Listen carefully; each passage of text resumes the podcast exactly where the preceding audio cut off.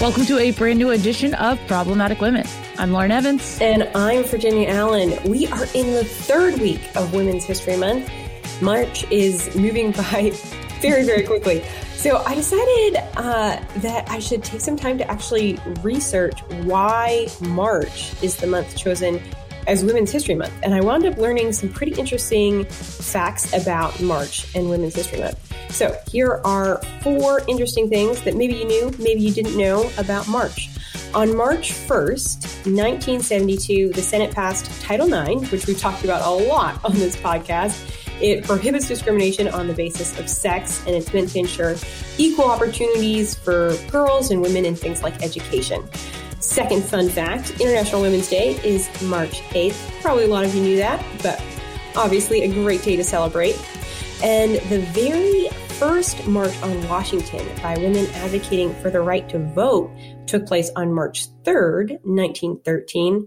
And then Women's History Month, interestingly enough, was actually used to just be one week. It was Women's History week, and that was signed into law by President Jimmy Carter. And then in 1987, Congress decided that they were going to make Women's History Week into a whole month. So lots of reasons to celebrate women in the month of March. Uh, and kind of fun to know a little bit of the history of why March is so significant for all of us ladies. That is so interesting. Thank you, Virginia, for researching that. yeah. It's like I should probably know why we're celebrating women this month. Uh, well, we are obviously continuing to do that celebration today to talk about awesome ladies who are powerful and doing amazing things across America. So, Lauren, what do we have queued up on today's show? Up on today's Problematic Women, we talk with Beth Stelzer, a female powerlifter and the founder of Save Women's Sports. She explains President Joe Biden's latest executive order, which creates a clear path for biological men to compete in women's sports, and how a number of states across America are implementing legislation to protect female sports. Plus, Inez Stepman of the Independent Women's Forum joins us to talk about the Grammy Awards and why the blatant sexualization of women does not actually empower us ladies. And as always, we'll be crowning the Problematic Woman of the Week. Each week on Problematic Women, we sort through the news to find stories that are of particular interest to conservative leaning or problematic women, those whose views and opinions are often excluded by those on the so called feminist left. If you are a problematic woman or just someone who supports strong, independent women, please consider supporting us by leaving a review or a rating on Apple Podcasts or wherever you listen and encouraging others to subscribe. It really does make a difference. All right, let's get to it.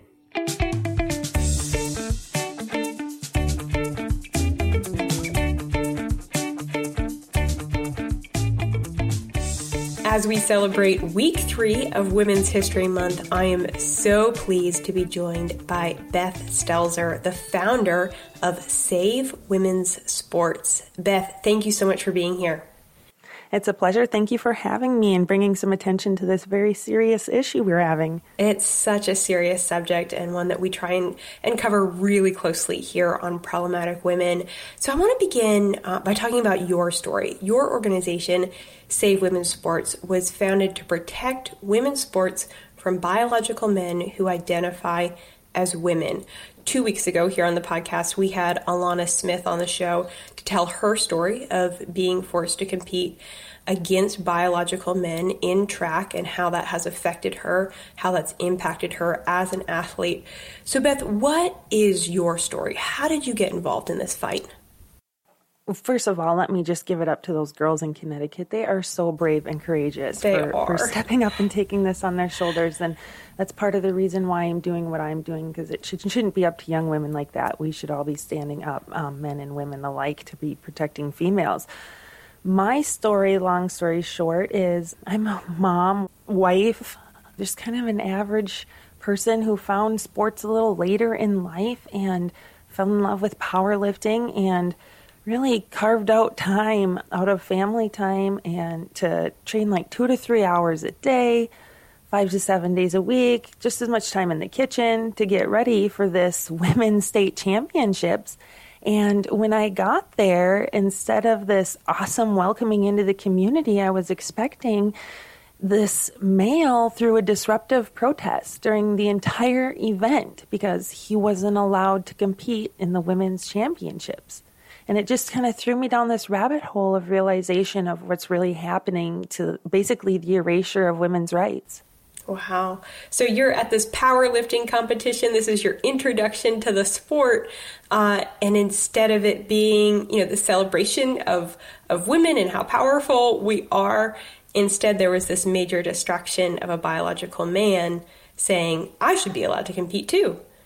Yeah, basically a temper tantrum, and I'm not going to stand for it. So I got home and I, I'm, I'm like, this is not right. And I, I couldn't sleep at night thinking that, you know, when I started researching online, all these people are getting harassed. So, Beth, share a little bit more about that, about that experience of showing up at this powerlifting competition, expecting to be celebrated as a woman for your strength, and instead seeing, you know, this man protesting essentially that he couldn't participate in women's sports, and then how how that experience did lead you to found Save Women's Sports? It, it, to have the experience basically taken away from me was was heartbreaking. It's a small community of people, the powerlifting community, and I expected this welcoming event, and instead it was just chaos. But it helped me realize what's going on to women's rights and I got home and started researching how athletes are basically being silenced by cancel culture in this fear environment that these activists are creating. And so I started SaveWomenSports.com as a way to compile information for people to see a, a source of the truth in this debate. And here we are making laws. Oh, it's so powerful. And as as we uh, as we chat today, I want to get into more of the weeds of what you all do as an organization, I, I know you all have been speaking out so boldly as we've seen President Biden issue um, now two executive orders on this subject. Just last week, the president signed, is sort of a mouthful, but it's the executive order on guaranteeing an educational environment free from discrimination on the basis of sex, including sexual orientation or gender identity. And the order states that all students should be guaranteed an educational environment free from discrimination on the basis of sex, including discrimination in the form of sexual harassment, which encompasses sexual violence and including discrimination on the basis of sexual orientation or gender identity. So we, we can all agree no one should be discriminated against. Yes, we can rally around that. But what exactly is this executive order saying, Beth, and what does this mean for the future of women's sports? for the future of women in general, basically. Um, what this order did was erase the sex based protections that women have fought so hard to have. And in sports, that boils down to Title IX, and we have not even had that for 50 years in places we're still fighting to enforce that. And and now we've with Biden's order erased that. And we're saying that anyone is allowed to self-identify into the female category. And and we all know it is not fair for males to compete against females. We just seem to have turned this into some kind of partisan issue when it, it's it's just basically common sense and it's sad to see that and what are those biological advantages that men do have over over women in athletics? Sure. The the differences stem from the Y chromosome that males have and these differences start in the womb and they are cemented in puberty. So there's a lot of talk around testosterone and puberty and how that makes such a big difference, but we see even in the presidential physical fitness test that most of us in the United States do if we go to public school, the differences start at age six between boys and girls. This is a reality. And it's it goes from bone structure to bone mass, muscle mass, heart size, lung size. That all contributes to the oxygen carrying capabilities. So many differences, and not just how the bone structure, like the Q angle of hips, women's skulls are different. We are way more prone to concussions.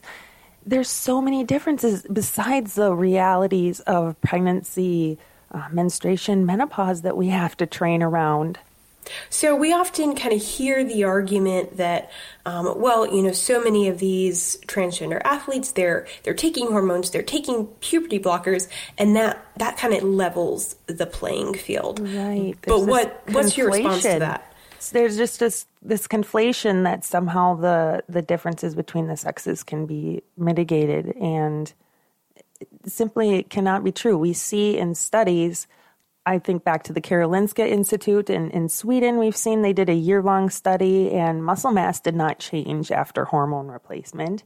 And I think that's a seriously s- slippery slope that we don't want to put kids on that young. I think we can leave those kind of decisions to 18 and older or adults. If we allow sports organizations to settle on this middle ground of allowing kids who transitioned, quote, pre puberty transitioned, boys to compete with girls, it's it's a dangerous situation for everyone. Because mm. I guess you could see in turn that would mean there would maybe be a pressure then for younger people to transition even sooner instead of waiting, like you said, till they're 18 and can maybe more properly uh, yeah, that's the consensus of my team. Is it, it's a dangerous situation, and, and we do not want to put any pressure on our young people. We should be telling them the truth that the differences between the sexes should be celebrated, no matter how you want to identify. There are differences, and it is not fair for males to compete against females. There's an overall 10% advantages, but in my sport, the male advantage is 64%. Wow, that's yeah. huge. You're talking uh, the women's bench press champion. If you take one of the world's women's bench press champions, same weight, same age male, they're going to outlift them by over 200 pounds, almost twice as much. Wow. Yeah, that's easy to see no in strength sports. yeah. Yeah, for sure. But it goes beyond the, the fairness on the field. What about our bodily privacy in locker rooms? Mm-hmm yeah, that's a major concern for so many women. And, you know, for myself, as I think about going to the gym and who's in there. And we're not trying to insinuate that all people who self identify as being the opposite gender are somehow a threat, but it opens up, it conditions girls to accept male bodies, and they will not know which one of those male bodies is the threat. And that's why we have sex separated spaces to begin with. Well, when it, when it comes to what Americans overall uh, think of this subject. There's a, a new poll out, a study done by Politico and Morning Consultant. They polled nearly 2,000 registered American voters and found that 53% of those surveyed support banning transgender women from competing in women's sports. Only one third of those who were surveyed said that they uh, oppose banning biological men from women's sports. And I think you would see that statistic be a lot higher if they didn't use that term ban. Yeah. You know, this is not a ban. We are not trying to prevent any kids from competing. We're trying to maintain fair competition. And it goes back to telling the kids the truth. They can compete on the team of their biological sex, and they should understand why that's necessary. Well, I was really interested within that poll to see that millennials they were the highest as far as saying, um, you know, transgender athletes should not be allowed to compete in women's sports. 56% of millennials support banning biological men from competing in women's sports, which was 6% higher than baby boomers and 15% higher than Gen Z respondents. Were you surprised to see that millennials feel so strongly, more more strongly than any other age demographic, about keeping men out of women's sports? I think they're the generation that understands. I think a lot of other generations don't understand this conflation of language that's happening. So those millennials are probably the ones that understood the question the clearest. Yeah. no, that's true. I think this is a subject that as a millennial myself, I certainly find myself talking about a lot with friends. It's something that we're talking about. Okay, you know, if this doesn't stop, how will we handle this when and, we have and we kids? see social media possibly more, so we see how big of an issue that it's getting to be. Certainly, um, certainly. and how serious it's affecting our youth on there.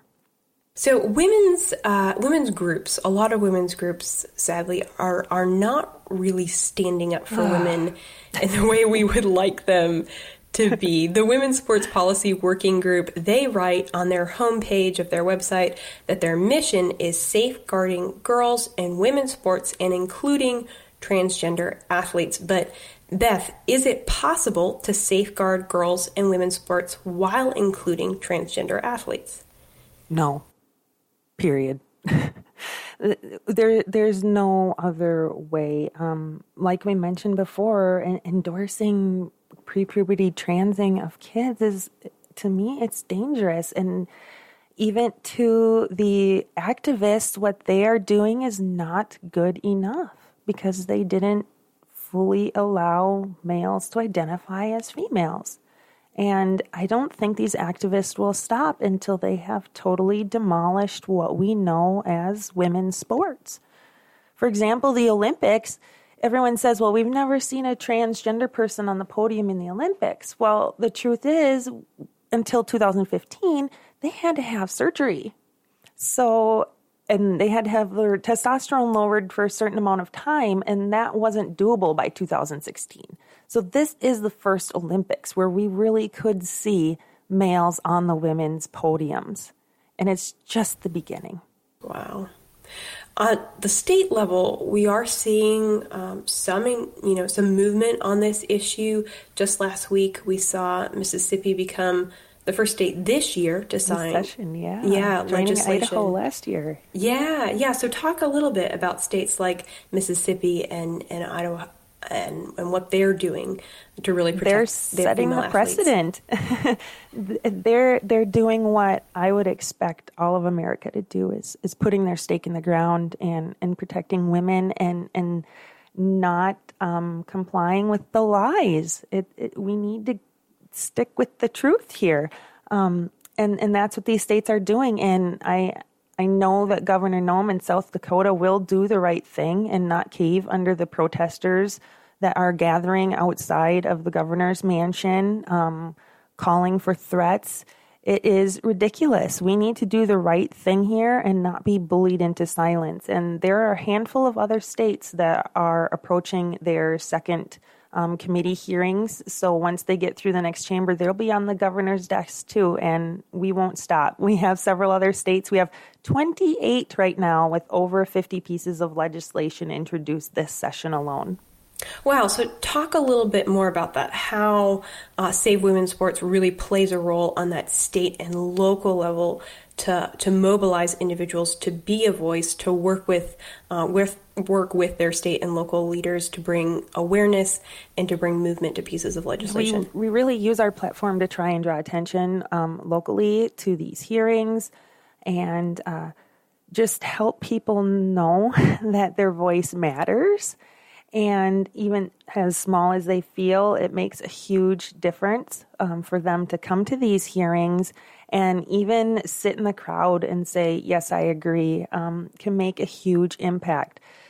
So when we can't find people to testify, I've been going to the states um, on behalf of these silenced women, and I cannot tell people enough how they cannot fold under the pressure from these bullies because that's basically what they are as childhood bullies and some names can't hurt you uh, stand in the truth and when you say bullies who are those individuals activists, basically. Um, people trying to compel our speech, trying to tell us that there's no difference between men and, and women, and, and that we should be calling males females, and, and, and then that's where all this conflation and confusion starts, and that's how we've gotten to this point. So ultimately, where do you see this debate going? Obviously, like we've talked about, we're seeing a lot of movement on that state level. Um, but is you know is this an issue that you think we will see within the next couple of years potentially rise to the level of the of the Supreme Court? Most definitely. Um, that's what the ACLU is threatening. They sued as soon as Idaho made their law. They were just on talk radio this morning on NPR saying how they're going to basically sue every state that comes along. But we're ready to fight back. It, it, sometimes seems like a David versus Goliath type battle, you know, hundreds versus millions of dollars. But look at what we've done, and we all know how that story ended. So, Beth, I do want to give you the opportunity just to share a little bit about these women that you work with, that you're coming alongside and partnering with and championing and really being a voice for so that, uh, so that they can continue to compete and have the opportunity to win. What, what are you hearing from them? And if you could just maybe share one or two stories. Well, the stories that mean most to me are the stories of the young girls. The mom that writes to me that says, hey, their daughter lost the championship because there were some boys playing on the other team and they don't even want to try again next year. Girls that don't even come to the starting line, don't even come to the game because they figure, what's the point? Um, when we look at uh, the cancel culture, my friend Jennifer Wagner Assali, who lost out on a world championship to a male, when she spoke out was told by her sponsor who pays her team, you know, tens of thousands of dollars of gear that if you don't stop speaking out, we won't sponsor your team. So that meant just not her, but the other moms and athletes that, you know, they pay out of their pocket to come to these events. They would lose their only help they have. It's ridiculous the fear and the lies that the gaslighting that we see. Yeah. So, how can our listeners follow and support your work? Because you are on the front lines of this debate, uh, and this is things are heating up. This is a really critical moment in history right now. Yeah, we'd love for you to come to SaveWomenSports.com. We have links to the state legislation to check if your state has something that you can help work on. We have a Take Action tab. You can email me at info at SaveWomenSports.com. Join the team and help the fight. Beth, thank you. We so appreciate your time today, uh, and thank you for being on the forefront of this critical issue. You know, Heritage Foundation gave me my first opportunity to speak up, and I will not forget that. It takes uh, a hands across the aisle moment to get this done. Thank you so much. Oh, thank you. Now, stay tuned because up next, Lauren is talking with Inez Stepman, a senior policy analyst at the Independent Women's Forum, about the Grammys 2021. But before we get to their conversation, I have a question for you all. Are you following the Daily Signal on Instagram and Twitter? Every day, the Daily Signal releases new content on our social media platforms that is both really entertaining and meant to keep you informed on the news that really matters. Whether you love quick explainer videos, inspirational quotes, or reading up on the latest news stories, you can catch it all on the Daily Signal Instagram and Twitter. So go ahead and pull out your phone and search for the Daily Signal on your favorite social media platform so you never miss out on the content that you love.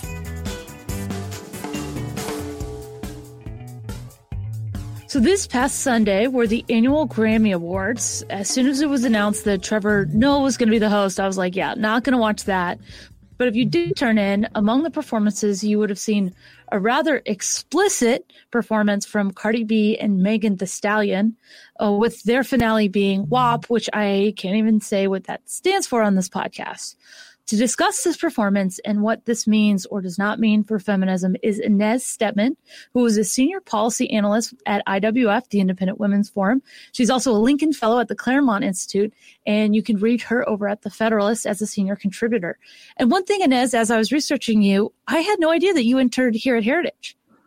Oh yeah, I uh, I started out in in a, the education department. The fantastic Lindsey Burke over at the Heritage Foundation was my first boss. Um, so yeah, have a, a long history of of running around the the Johnson Building at the Heritage Foundation. That's awesome. Well, we're so excited to have you on the show. And my first question is Did you watch the performance live or, or did you catch it later on Twitter? And what was your your reaction? Well, I, I only caught it on Twitter. I, I, I didn't watch the Grammys. Um, and I, but I did go back uh, in preparation and watch the whole thing. So I'm not just talking about a particular clip, um, but I did watch the entire performance. And, and two things right away struck me. Um, the first thing is that it was just so laughable how they censored the word that you're not allowed to say, the, the P part of WAP, right? Um, they censored that word in the performance, and yet the performance itself was straight out of a strip club. And I found that to be hilarious, that dichotomy between the puritanism of not being able to say the word that's in the title of the song, and yet um, importing straight from a strip club uh, the, the like, um, aspect of performance, right? So uh, that that just kind of tickled me initially, uh, that dichotomy. But the, the broader point, um, I think was that my reaction to this was basically a yawn, right? Um, mm-hmm. there is nothing transgressive about this anymore.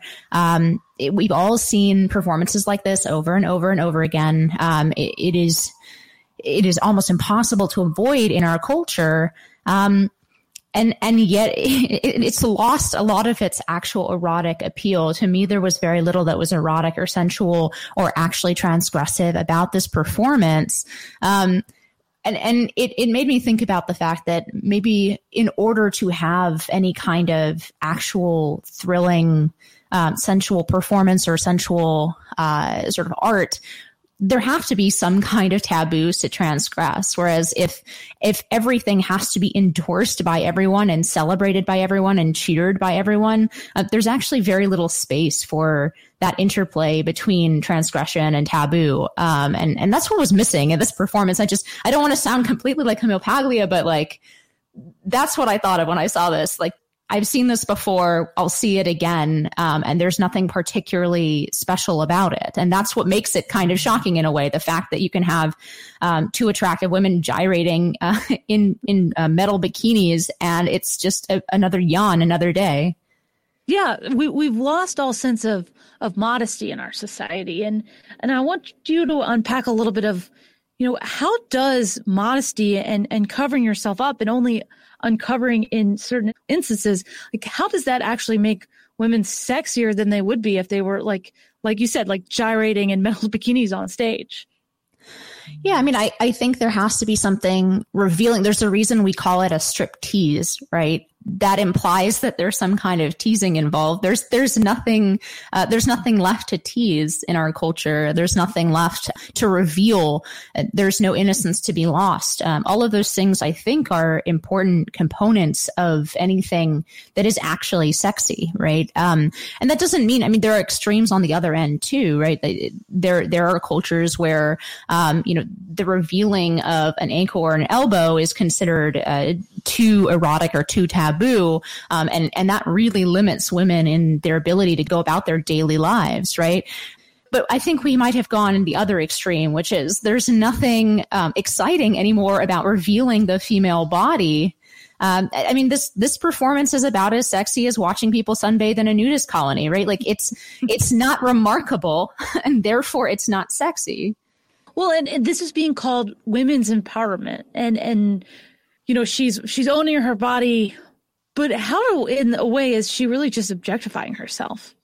Yeah, I mean, I, I think um, the way that we talk about objectification as though consent is the most important piece of that um, shows a deeper misunderstanding. And this misunderstanding, I think, is applied across the board uh, to a bunch of different, different issues surrounding um, sex and consent.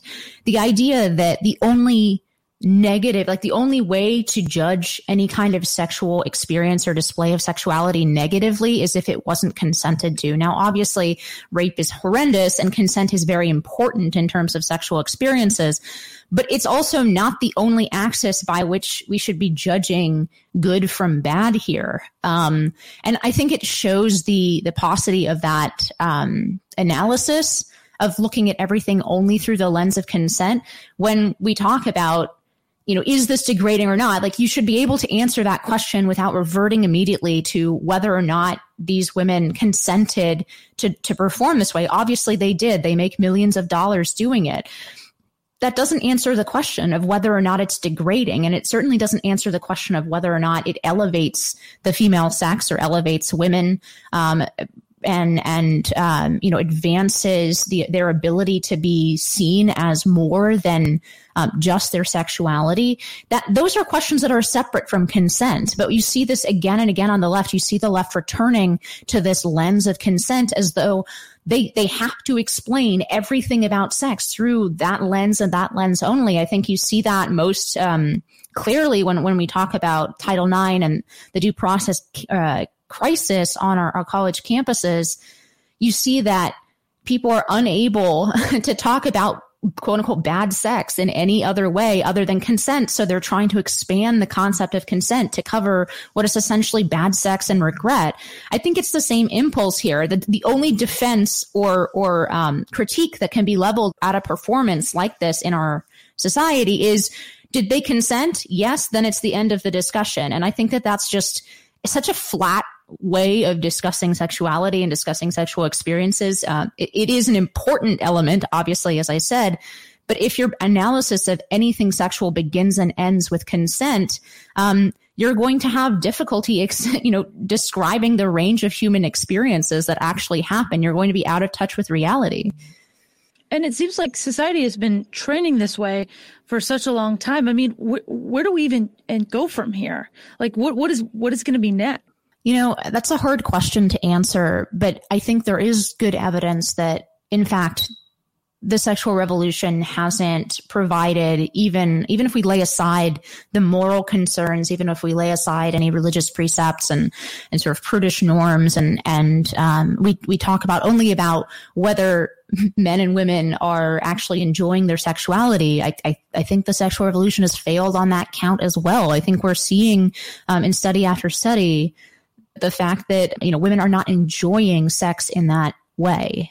And likewise we're seeing a lot of disturbing results with excessive pornography use in men. So it's the, the availability of of this kind of imagery, the availability um, and uh, sort of promotion um, of, of things that were once considered uh, taboo and should be relegated to you know behind closed doors or or maybe a, a seedy strip club somewhere. Um, the fact that they're being shoved in our faces twenty four seven is dulling dulling even the experience of those kinds of of performances. Right? It's it's it's destroying the power that they had to begin with. Um, and and I think that that is that's part of the reason at least. And this is speculative; it's hard to prove, but I think that's one of the reasons we're seeing uh, this decline in actual sexual behavior among among young people, right? So we're seeing, um, you know, people 18 19 20 years old having less sex than they did in previous generations um, and and i think that's part of it i think it, it's it, there's the, this very strange dichotomy between our culture that is obsessed with sexual imagery and pushing sexual imagery and, and pushing conversations about sex into the mainstream and yet there's very there's less than ever um, in terms of what is actually happening in terms of sexual activity. And even the sexual activity that is being engaged in isn't bringing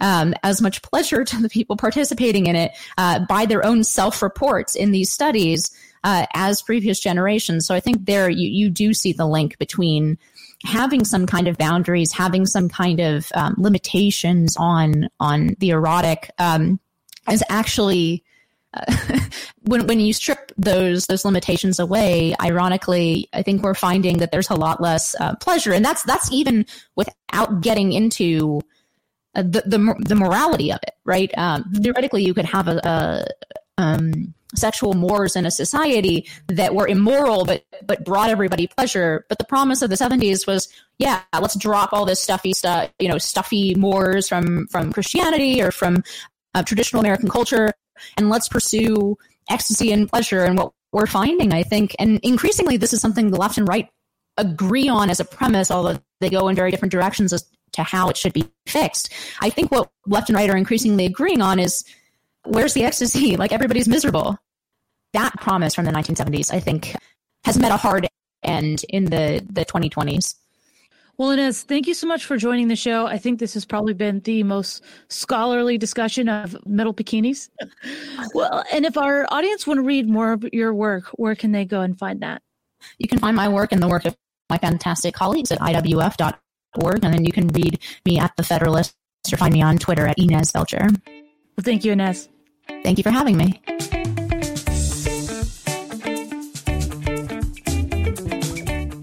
If you're tired of high taxes, fewer healthcare choices, and bigger and bigger government, it's time to partner with the most impactful conservative organization in America.